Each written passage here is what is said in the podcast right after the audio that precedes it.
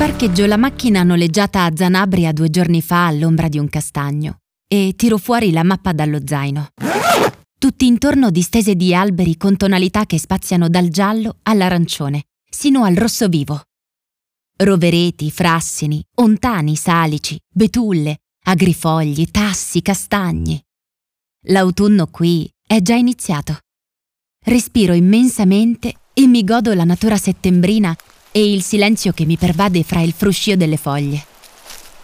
Al mio arrivo ho provato quella strana sensazione di impotenza che mi assale solitamente nella vastità dei luoghi. Immobilizzata improvvisamente come se la natura mi sovrastasse. Montagne, vallate, specchi d'acqua. Castiglia e León è la regione più grande d'Europa. Cammino verso il grande lago situato all'interno del parco nell'area nord-orientale della provincia di Zamora, nel territorio naturale della Sanabria. Il lago di Sanabria è la più grande e importante laguna di origine glaciale da queste parti. Da una delle tante spiagge che circondano il lago di Sanabria ci fermiamo a contemplare la sua straordinaria bellezza. Il lago di Sanabria è il maggior lago di origine glaciale della penisola iberica, che occupa una superficie di 4 km quadri si formò durante l'ultima glaciazione circa 12.000 anni fa. Fino a talora tutta la zona fu coperta di ghiaccio che man mano si spostò dividendosi in quattro grandi blocchi sino a scavare profonde valli a forma di U e depositando sedimenti nella parte più bassa.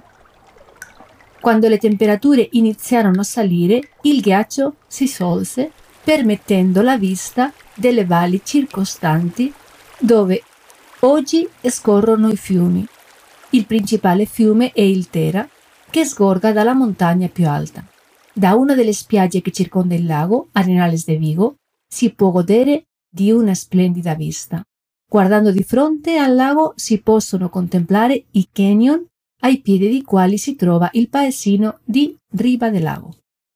Sulla destra, a 250 metri sopra il livello del lago, sorge il paesino di San Martín de Castagneda, dove si trova la magnifica chiesa dal XII secolo, unico resto del ricchissimo monastero cistercense.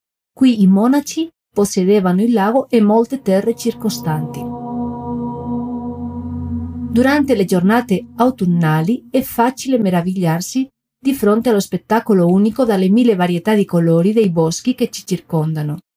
Le deliziose spiagge che nella stagione estiva ospitano turisti in cerca di relax, adesso sono luogo ideale per pescatori e per chi va in cerca di funghi. Mi siedo sulle sue sponde e inizio a pensare alla leggenda che mi ha raccontato ieri Rossio durante il nostro trekking. Pare che tanti anni fa, prima del lago, esistesse un paese abitato da gente malvagia e che Gesù avesse deciso di mettere alla prova i suoi abitanti.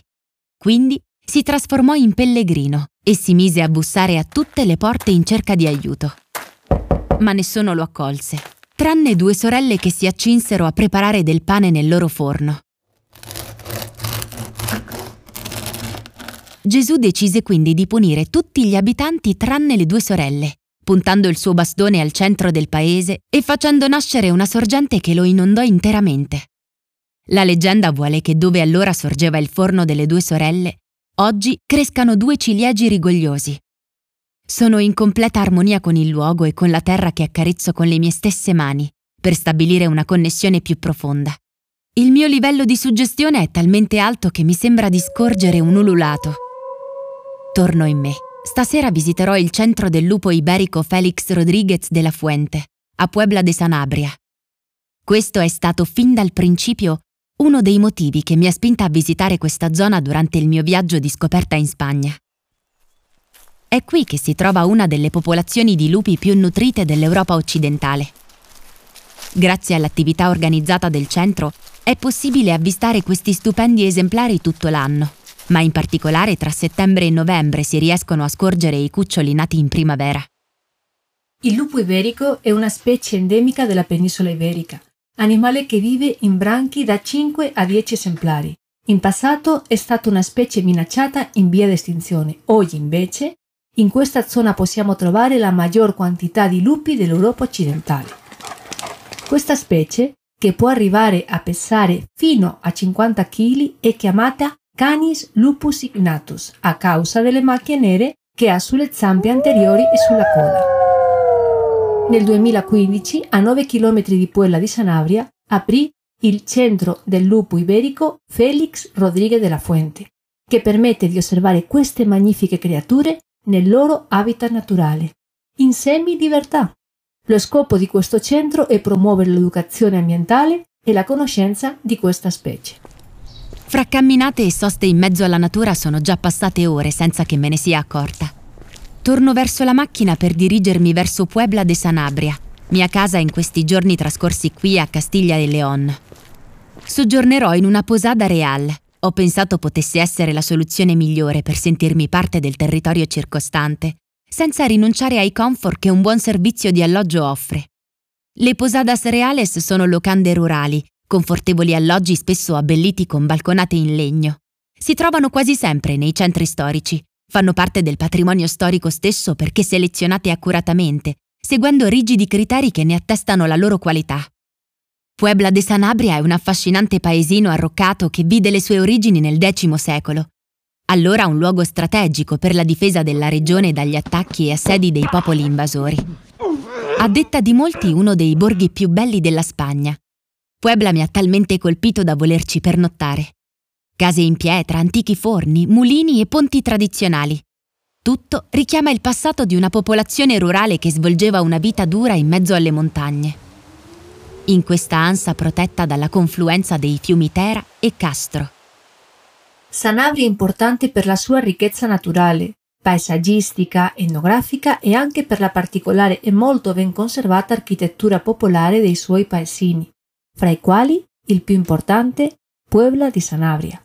Puebla sorge su un promontorio roccioso ed è circondato dal fiume Tera. Il monte fu abitato sin dall'epoca preromana. Saliamo per la strada principale, via della Rua, lasciandoci su entrambi i lati antiche case a due piani costruite in granito con balconi di legno e tetti di ardesia, alcuni di loro riportanti i tipici stemmi che testimoniano l'importanza delle famiglie di un tempo. Molti balconi sono ancora adornati con i vasi di fiori, fiori che non dureranno molto a causa del cambio di clima che vede giornate mite in primavera ed estate alternarsi alle rigide temperature invernali. Nella piazza possiamo ammirare la chiesa romanica di Santa Maria della Zoghe, quello che oggi è biblioteca e ufficio del turismo fu la fortezza che apparteneva ai conti di Benavente, signori per tanti secoli di Puella di Sanabria. Saliamo prima sulla torre del castello per avere una panoramica di tutto il paese, per poi intraprendere la visita del Museo de Gigantes y Cabezudos.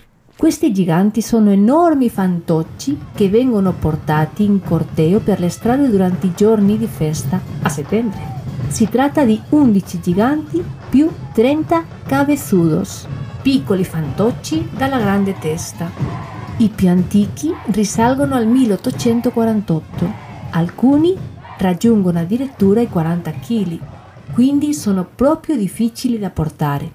Le persone che si trovano al loro interno li fanno fluttuare muovendosi da sinistra a destra, danzando per le strade per intrattenere gli spettatori. Approfittiamo di una sosta per entrare in un negozio locale e per acquistare prodotti come noci, castagne, fave, salsicce, funghi e miele. Cammino fra le strette stradine acciottolate e tutto mi sembra nuovamente ridimensionato. I colori dell'autunno che compongono una cornice splendida lasceranno in primavera spazio alla sua creatività estrema. Vasi fioriti andranno ad abbellire le balconate in pietra. La natura sboccerà senza compromessi. E le stesse stradine fra le quali i miei passi ora rimbombano saranno a fine estate rallegrati dal passaggio dei giganti, enormi fantocci che dal 1848 ogni anno, tradizionalmente, annunciano la festa di Nuestra Signora de las Victorias con una solenne processione. La loro ballata incanta da sempre grandi e piccini, ruotando incessantemente a 180 gradi da sinistra a destra, accompagnando il patrono nel giorno della processione, l'8 settembre. Mi sembra di sentire i tamburi, le trombe, le risate e gli schiamazzi di una giornata di festa, quando il sole è ancora caldo. Mi lascio trasportare dalla folla, seguo le persone vestite di rosso, sorrido ai bambini. Aspetto che un altro tramonto scenda sulle case arroccate di Puebla e che la gente rientri pian piano nelle loro abitazioni.